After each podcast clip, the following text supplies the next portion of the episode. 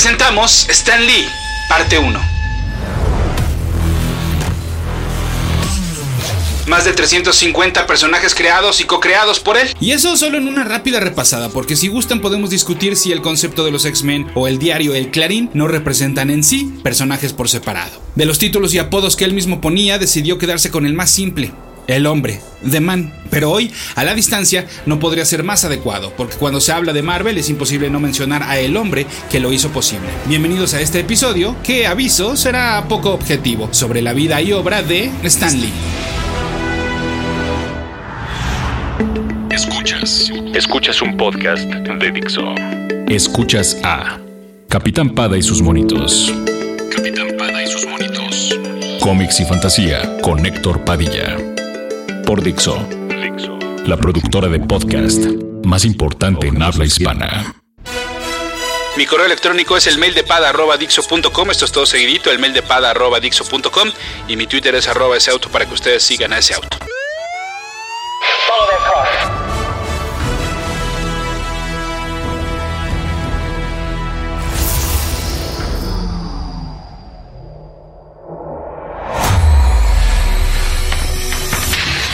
El 28 de diciembre se celebra el Día de los Santos Inocentes en algunos países de Latinoamérica y en España. Un día lleno de bromas y ocurrencias que disparan la imaginación primero que nada del victimario y sí, posteriormente la de la víctima, una vez que puede con una sonrisa aceptar que ha caído en la trampa. Un 28 de diciembre de 1922 nació en Nueva York, donde si Stanley Martin Lieber. Un nombre tan sonoro como el de sus posteriores creaciones que a veces le estorbaba. Cuando no le quedó de otra más que escribir cómics, y esto lo pongo entre comillas, decidió usar un seudónimo, pues quería ser en un futuro reconocido como un escritor serio. Firmaría entonces sus cuentitos con la mínima expresión de su nombre, sencillo y fácil de identificar, Stan Lee. La infancia de los Lieber, y ya incluyo a su hermano Larry, con quien ha trabajado en diferentes cómics, no fue fácil. Padre con un trabajo poco remunerado cuando lo tenía, sí. Vivir en el Bronx en un pequeño departamento con un solo cuarto, sí. ¿Escapar de su pesada realidad leyendo personajes inmundos de fantasía? Sí. Así como los personajes que después inventaría y escribiría, tenía dos caminos, el bien y el mal.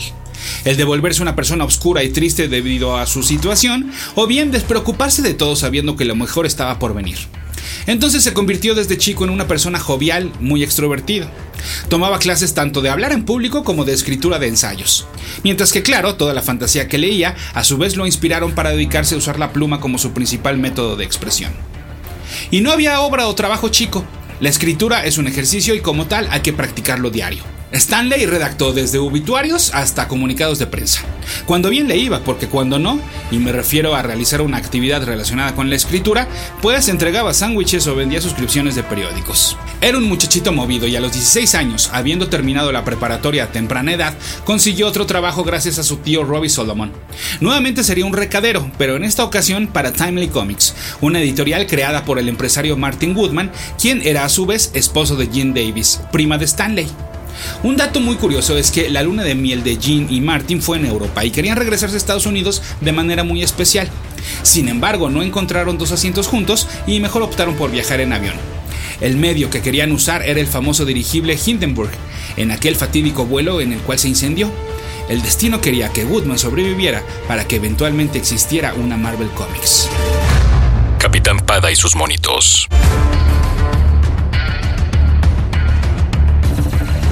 El hecho de que el joven Stanley Lieber hubiera entrado a la editorial con palancas, entre comillas, o como un favor entre familias, ha sido utilizado por algunos de sus detractores para procurar quitarle crédito a su carrera, situación que veremos una y otra vez conforme vamos conociendo más de su historia. Sin embargo, las oportunidades se convierten en balas de salva si no se aprovechan, por lo que una vez que Lieber fue contratado formalmente por el editor Joe Simon, el co-creador del Capitán América, entonces ahora sí comenzó la carrera de Stan Lee. Cuidar el material de los dibujantes y hasta ir por comida fueron las primeras tareas del nuevo integrante de Timely Comics, que para esas alturas ya había estrenado una nueva serie mensual, Marvel Comics. A pesar de que, gracias a la visión de Woodman, la editorial contaba con buena salud y con una gran variedad de títulos, nadie se imaginaba que el debut de la primera antorcha humana y Namora submarinero en ese número 1 de Marvel Comics transformaría la industria del cómic. Tan es así que para finales de 1940 apareció otro número uno, el Captain America Comics, con aquella mítica portada en la cual el supersoldado con un escudo triangular está golpeando a Hitler. El número 3 de esa serie salió a la venta en marzo de 1941 e incluía algo muy común en aquel entonces. Historias de los personajes, pero solo con texto y si acaso em, una o dos ilustraciones. La aventura de dos páginas de aquella ocasión se llamó Captain America Follows the Traitor's Revenge y fue escrita por Stanley Lieber, quien por primera vez, siendo este su primer trabajo publicado dentro de Timely, firmó como Stan Lee. En esta historia fue la primera vez que el Capitán América usó su escudo como arma lanzándolo a sus enemigos. Escudo que por cierto ya era redondo debido a una demanda que les... Eh, o un cease and desist más bien que Archie, bueno, en ese entonces si no me recuerdo, creo que todavía no era Archie Comics, pero esa editorial, eh, pues estaban argumentando que le estaban copiando a su mm, personaje The Shield y que de hecho, pues, sí, la verdad es que sí, sí le estaban copiando, pero bueno, fue pues precisamente en esta historia cuando eh, eh, lo usa el Capitán América como arma y a la mera hora pues resultó mucho mejor que el escudo fuera redondo. Como verán, sí, definitivamente las cosas estaban cambiando y nada sería lo mismo a partir de esos momentos. Capitán Pada y sus monitos. Pero el primer trabajo de Stanley en formato de historieta llegó en la misma serie, pero dos números después. Y no, no fue una aventura del Capitán América, sino una historia secundaria protagonizada por Jerry Hunter, un periodista. Esta llevaba el nombre de Headline Hunter Foreign Correspondent y contó con los dibujos de Charles Nicholas. Estoy hablando del Captain America Comics número 5 a la venta en mayo de 1941. En ese mismo año, pero en julio, en otra serie mensual llamada Mystic Comics, Stanley presentó a su primer personaje con superpoderes. Se trataba de The Destroyer, un hombre enmascarado con unas botas bastante peculiares y una calavera pequeña en el pecho. Él también portaba el suero del super soldado, inclusive antes que el Capitán América, de acuerdo con su origen, pero como ya dedujeron, pues no en nuestra cronología. Lo que pasa es que, dentro de la historia, al Destroyer, cuyo verdadero nombre es Kevin Marlowe, se lo administraron dentro de la misma Alemania cuando este fue capturado al ser descubierto como espía para los Estados Unidos. Los lápices de interiores corrieron a cargo de Jack Binder, pero los de portada fueron de Alex Strongborg, por lo cual es difícil de concluir a cuál de los dibujantes le podemos dar el crédito de co-creador junto con Stan Lee de este personaje de The Destroyer. Entonces, eh, para hacer un resumen rápido y adentrarnos en polémica, podríamos decir que los primeros personajes que Stan Lee creó para Timely Comics fueron Lou Haynes, un maleante, y el coronel Stevens, a quien el Capitán América y Bucky salvaron del primero en la historia en prosa que ya les mencionaba. Ok, pero en cómic como tal, pues entonces sería este tipo llamado Jerry Hunter, ¿no? Pero con superpoderes, entonces sería The Destroyer, ¿cierto? Bueno, pero recuerden algo, estos cómics fueron publicados todavía por Timely Comics, que todavía no era Marvel, ¿no? Y de hecho todavía Timely se iba a transformar en Atlas Comics para eventualmente en 1961 convertirse en Marvel Comics.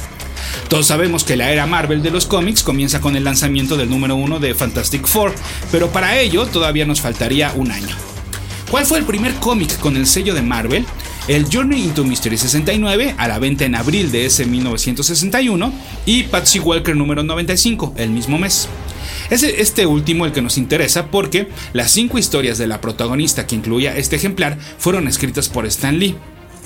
Entonces, podríamos decir que ya como Marvel, este fue el primer trabajo de Stan Lee, las historias de Patsy Walker.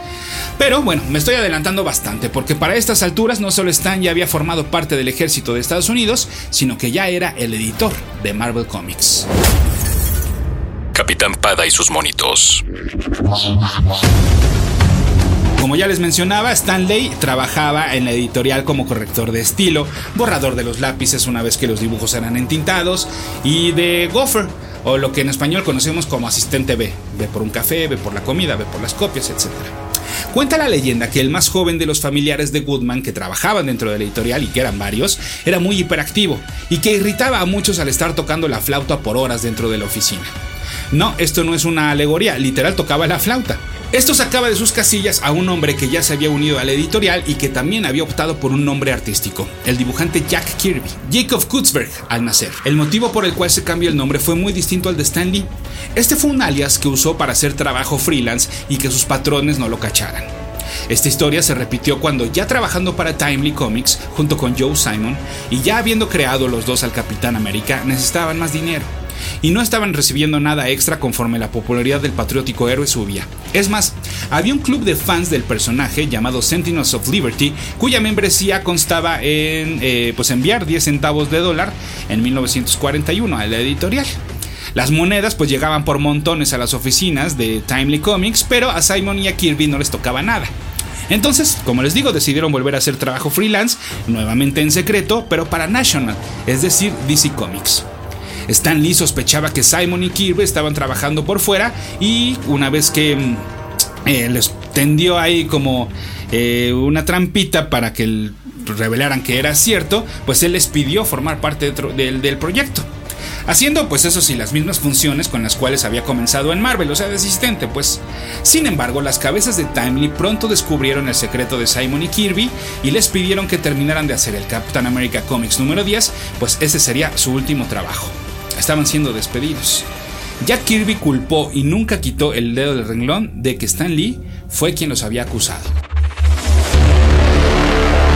Capitán Pada y sus monitos.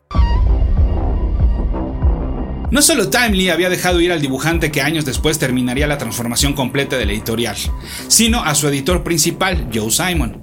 Ante la vacante, con tan solo 19 años, Stan Lee fue ascendido de inmediato al puesto de editor interino. Pero la nube de la Segunda Guerra Mundial no respetó proyectos de vida personales ni edades, si acaso puestos, y es que, por lo menos, algunos que se dedicaban al arte y entretenimiento fueron asignados a áreas que tuvieran que ver.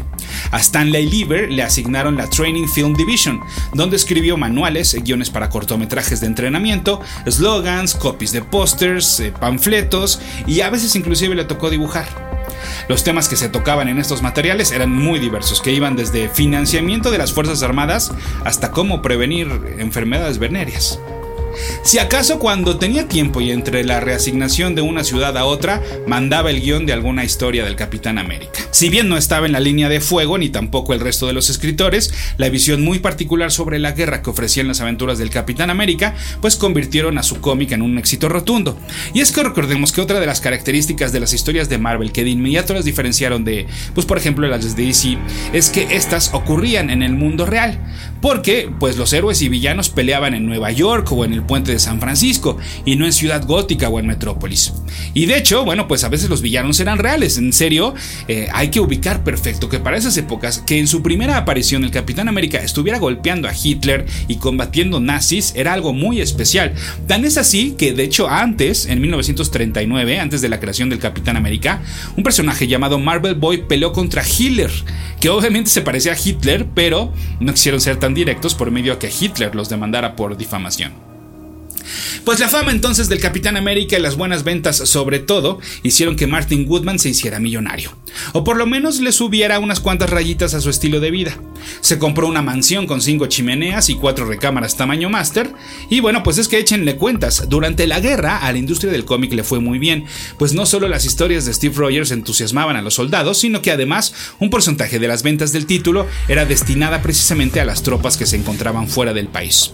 Un cómic de Timely vendía medio millón de ejemplares cada semana. Y a la semana, Timely sacaba hasta 5 títulos. Entonces, pues sí, Woodman se estaba haciendo de mucha lana, pero esto también salpicaría a otros, o mejor dicho, otro integrante de la editorial. Capitán Pada y sus monitos. El servicio militar de Stan fue relativamente corto y regresó en 1945 para ocupar el mismo puesto, bueno, y hasta más, porque entonces Stanley se convirtió en el editor de todo, el brazo derecho de Martin Woodman. El único en lo cual el jefe interfería era en tomar la última decisión de las portadas, pero todo lo demás era decisión de Stanley. La personalidad entusiasta que ya les platicaba hace unos momentos, pues la hacía no solo un hombre que podía dictarle una historia a un escritor al teléfono, Mientras él mismo estaba escribiendo una o dos al mismo tiempo y estaba pensando en nuevas ideas de personajes y de series, sino que también eh, esa capacidad para tomar decisiones pronto y no titubear hicieron que el resto del personal lo vieran y lo trataran como un líder. Pero no era el único cambio dentro de la editorial, pues la industria ya se había transformado. El cómic de superhéroes ya no se estaba vendiendo una vez que terminó la guerra, y toda la escena había mutado hacia las historias de romance. Para 1951, Timely Comics ya se había transformado en Atlas Comics, de la mano de otra nueva tendencia, los cómics de historias de horror y gore. Stan Lee tenía que responder de inmediato ante la exigencia de Woodman, que en cuanto detectaba una tendencia, no solo las copiaba y las imitaba, sino que las combatía lanzando más títulos que la competencia. Tan solo en 1952 Atlas imprimió 15.2 millones de cómics, el doble de la mayoría de las otras editoriales. Cuando el cómic de horror fue censurado y la Comics Code Authority fue creada, pues esto trajo que la nueva moda fueran las historias de vaqueros. Pero no fue tampoco el único cambio, sino que la distribuidora que em, pues distribuía, vaya la expresión, las publicaciones de Atlas cerró, lo cual provocó que Stan Lee, por órdenes de Goodman, corriera a todo el staff. Las poquitas historias que iban a poder sacar iban a ser editadas y escritas por Stan y dibujadas por artistas freelance desde sus casas. Goodman, para sobrevivir, pudo llegar a un acuerdo con una subsidiaria de DC Comics para que ellos distribuyeran su material. Pero el acuerdo de esta editorial era, eh, pues para no darse un tiro en el pie obviamente y hacerse canibalismo, es que solo les aceptarían 16 títulos, menos de los que DC publicaba. Y los temas serían romance, western, guerra y humor adolescente, copias de Archie pues. Como por ejemplo, si el pelirrojo había sido autonombrado el America's Top Teenager, pues Timely respondió con la mencionada Patsy Walker America's Number One Teenager. También pelirroja, e inclusive llegaban a mencionar a Riverdale en algunas ocasiones. Para la segunda mitad de los 50 la moda eran los monstruos gigantes, gracias al estreno de una película japonesa en 1954, cuyo protagonista era Gojira o Godzilla para el mundo occidental. ¿Qué hizo Atlas? Pues claro, comenzó a publicar historias con todo tipo de gigantes monstruosos, como ustedes recordarán gracias a los podcasts dedicados a Doctor Strange. Los monstruos representaron uno de los mejores trabajos de un hombre al cual pues no le quedó de otra más que volver a trabajar no solo para Goodman, sino que ahora para Stan Lee, pero siendo su jefe. Y me refiero por supuesto a Jack Kirby, a quien otra vez le habían jugado a chueco y había perdido una demanda que además le prohibió trabajar para DC, entonces no le quedó de otra más que regresar a Marvel.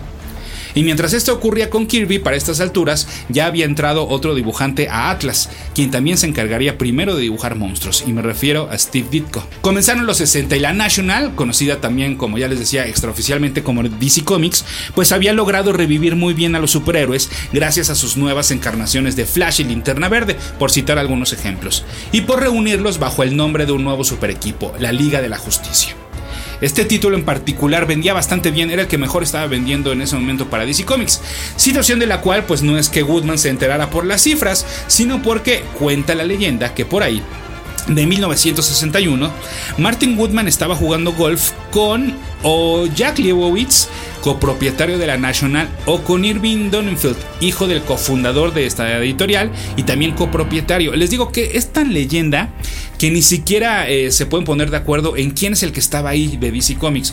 O, de hecho, hay algunos que dicen que ni siquiera fue un juego de golf, que más bien a lo mejor fue una reunión o algo así, pero eh, bueno, el chiste es que estaba Martin Woodman y alguien muy choncho de DC y este personaje de DC le dijo, no hombre, pues con la Liga de la Justicia me está yendo este, increíble y se trata pues de juntar a eh, varios superhéroes en en un solo equipo.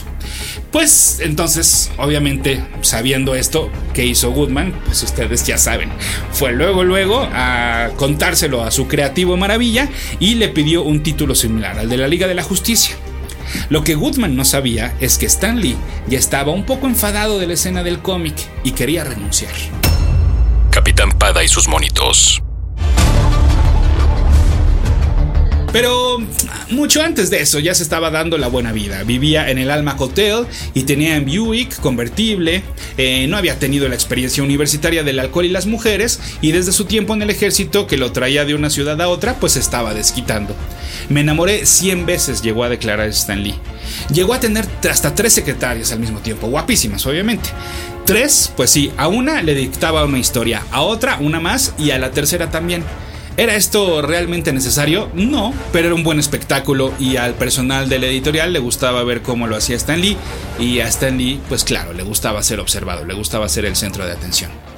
Sin embargo, bueno, después de estos años de la buena vida, y de andar con una chica tras otra, decidió sentar cabeza pronto, a los 25 años. Por medio de un primo, conoció a la modelo inglesa Joan Clayton Bocock. Ella estaba cansada de su matrimonio y apenas llevaba un año con pues, su primer esposo. Stan la convenció de irse a Reno a divorciarse y entonces ambos se casaron el 5 de diciembre de 1947. No hubo luna de miel porque había que regresar a Nueva York para seguir trabajando. Cuando la madre de Stan Lee murió, su hermano Larry Lieber, entonces de 15 años, se mudó a vivir con este matrimonio que ya estaban esperando a su primera hija. Joan Celia Lee nació tres años después de que Joan y Stan se casaron. En 1953 nació Jan Lee, pero desafortunadamente falleció a los tres días de vida. Stan encontró en Joan a su mejor cómplice hasta la fecha, a su esposa. De hecho, y por eso les cuento todo esto, cuenta nuevamente la leyenda que fue Joan quien le dijo que, pues, eh, ¿por qué no hacía el cómic de superhéroes que Goodman le estaba pidiendo? Que lo hiciera a su manera, que hiciera un cómic que a él le gustaría leer. Lo peor que podía pasar es que lo despidieran y pues él de todas maneras ya traía ganas de renunciar. Le pidió un último gran esfuerzo y a partir de ello entonces sí tomar una decisión. Ustedes recordarán que en el podcast 111 les conté cómo hay una teoría de que también fue Joan la que convenció a Stan de meter a otra de sus creaciones, Spider-Man, en el último número del, título Amazing Fantasy, porque pues de todas maneras este título se iba a cancelar y no pasaba nada si el personaje pues no era aceptado. Lee entonces, y afortunadamente pues le hizo caso a su mujer, y en dos páginas propuso el concepto de los cuatro fantásticos. The Thing era un tipo en el cual el resto de sus compañeros no podían confiar del todo. Hasta medio villano lo tenía pensado así Stan Lee. Al líder, Mr. Fantastic, le dolería el cuerpo cada que usara sus superpoderes de elasticidad. La chica invisible no podía ser vista de nuevo, por lo que entonces tendría que usar una máscara. Y la nueva antorcha humana solo podría estar encendida no más de 4 minutos. Este documento se lo entregó a su dibujante más confiable, Jack Kirby, para que desarrollara la historia a través de sus lápices y entonces el trabajo regresaría a Stan para que él le añadiera los diálogos y los recuadros narrativos. Esto pronto se conocería como el estilo Marvel para hacer cómics, el mentado y odiado y bendito estilo Marvel, tan eficiente en una primera instancia y para algunos en una pesadilla. Capitán Pada y sus monitos. El número uno de Fantastic Four salió a la venta en agosto de 1961 con fecha de portada de noviembre del mismo año. Estos superhéroes sin disfraz, sin identidad secreta, con un monstruo en sus filas y con defectos y virtudes, pues se convirtieron en una sensación. Y el resto es historia. Le siguieron un joven cuyo tío es asesinado por negligencia del mismo Peter Parker, un monstruo verde aún más monstruoso que la misma mole, un doctor engreído que busca solución a su vida en la magia, unos jóvenes mutantes cuyos superpoderes hacen que sean rechazados por el resto de los humanos y un largo etcétera. Estos eran los grandes diferenciadores que los cómics realizados por Lee, Kirby y Ditko tenían con respecto a lo que eventualmente sería su mayor competencia, DC Comics. Y no solo cada personaje y por ende cada cómic mensual era un gran éxito, sino que cada ejemplar le iba mejor que al anterior porque el microuniverso de cada uno de estos personajes se iba expandiendo. A los lectores no solo les preocupaba lo que le pasaría al hombre araña, sino también a la tía May. Se preguntaban si Karen Page se iba a quedar con Matt o con Foggy, si el Capitán América podría dirigir a la nueva alineación de los Avengers formada por excriminales como Quicksilver, la Scarlet Witch y Hawkeye, y además en el caso de los personajes que tenían una doble identidad, pues estamos hablando de dos personajes, si no completamente diferentes, que también, em, por eso decía al inicio de este podcast, sí, a lo mejor son más de 350 personajes, pero eh, imagínense que una cosa es crear al hombre araña, crear qué superpoderes va a tener, eh, crear, sí, a lo mejor a Stan no le correspondía tanto em, pues el look o el diseño del disfraz, pero sí, insisto, los superpoderes, en qué va, eh, em, en qué consisten y cómo los va a emplear. Pero por otra parte también crear a Peter Parker. ¿Qué va a ser Peter Parker? ¿Va a ser un niño? ¿Va a ser un joven? ¿Va a ser un adulto? ¿En qué trabaja? ¿En dónde estudia? ¿Quiénes son sus...? Entonces estamos hablando de dos personajes que inclusive podríamos separar. Y por eso también eh, esto agranda mucho más la capacidad que tenía Stanley para crear personajes y conceptos. Así entonces, pues este universo solamente crecía literalmente y pronto sería demasiada carga para un solo escritor. Por lo que entonces el método Marvel que ya les mencionaba ya no solo era un eficiente, un eficiente esquema de trabajo, perdón, sino necesario para poder sacarlo a tiempo. Mientras que Stanley terminaba de poner el diálogo a un cómic de Daredevil, Kirby ya lo estaba presionando para que le entregara la idea del siguiente número de Hulk, por lo que entonces para ahorrar tiempo y no detener el proceso, pues entonces lo que hacían es se sentaban un par de horas para definir de Kirby el, siguiente número entre los dos, entre eh, escritor y dibujante. Eh, el dibujante se iba a hacer lo suyo para luego regresar con Lee, como ya les explicaba, y pues que este le agregara diálogos y lo demás que necesitara. Em, pues una cuestión de guion como tal. Esto además permitía que los diálogos fueran mucho más certeros y congruentes con lo que el dibujante había plasmado. Lo que decía el personaje tenía que ver más que nunca con lo que estaba expresando con la cara y con lo que estaba pasando en el resto de la escena. Esta era otra de las diferencias que Marvel tenía con respecto a otros cómics. Pero además pronto aparecería una tercera, una tercera, un tercer diferenciador. El contacto con el público, como nunca antes se había visto en los cómics, o sentido, mejor dicho. Siguiendo con la tradición de los clubes de fans, en 1964, ideado por Lee o por Woodman, se lanzó la MMMS, la Mary Marvel Marching Society, que años después se convertiría en Marvel Mania International y luego en una tercera encarnación en FUM, Friends of All Marvel. A vuelta de correo y por un dólar te mandaban un kit que incluía calcomanías, un certificado, una credencial y varios productos exclusivos más. Y bueno, y una carta de bienvenida a ese club de una, mm, un sentido de pertenencia, de que estabas dentro, pues te hacían sentir incluido completamente. Al año siguiente, a partir de la Amazing Spider-Man número 31, apareció la Marvel Bullpen Bulletins, una página dentro de cada cómic dedicada a dar noticias sobre el universo de la editorial, lista de miembros de la MMMS y muchas otras curiosidades que provocaron que el lector en el Bullpen, o sea, las oficinas de Marvel, pues eh, lo vieran como un espacio entrañable, envidiable, divertidísimo, lleno de alegría, una House of Ideas, pues. Aunque no fuera necesariamente cierto, ¿eh? que muchos de los artistas trabajaran desde su casa o bien en un espacio muy reducido dentro del cual pues el tamaño de los respiradores de, el espacio que ocupaban las máquinas de escribir y los escritorios, pues hacían que apenas si uno pudiera pasar caminando entre uno y otro.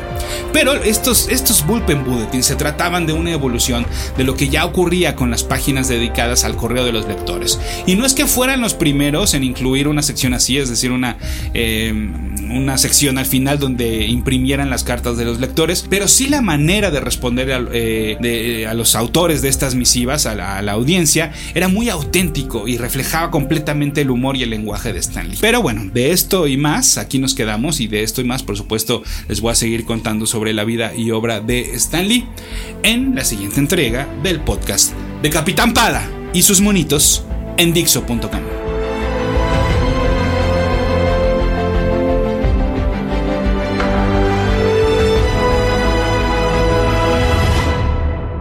Dixo presentó Capitán Pada y sus monitos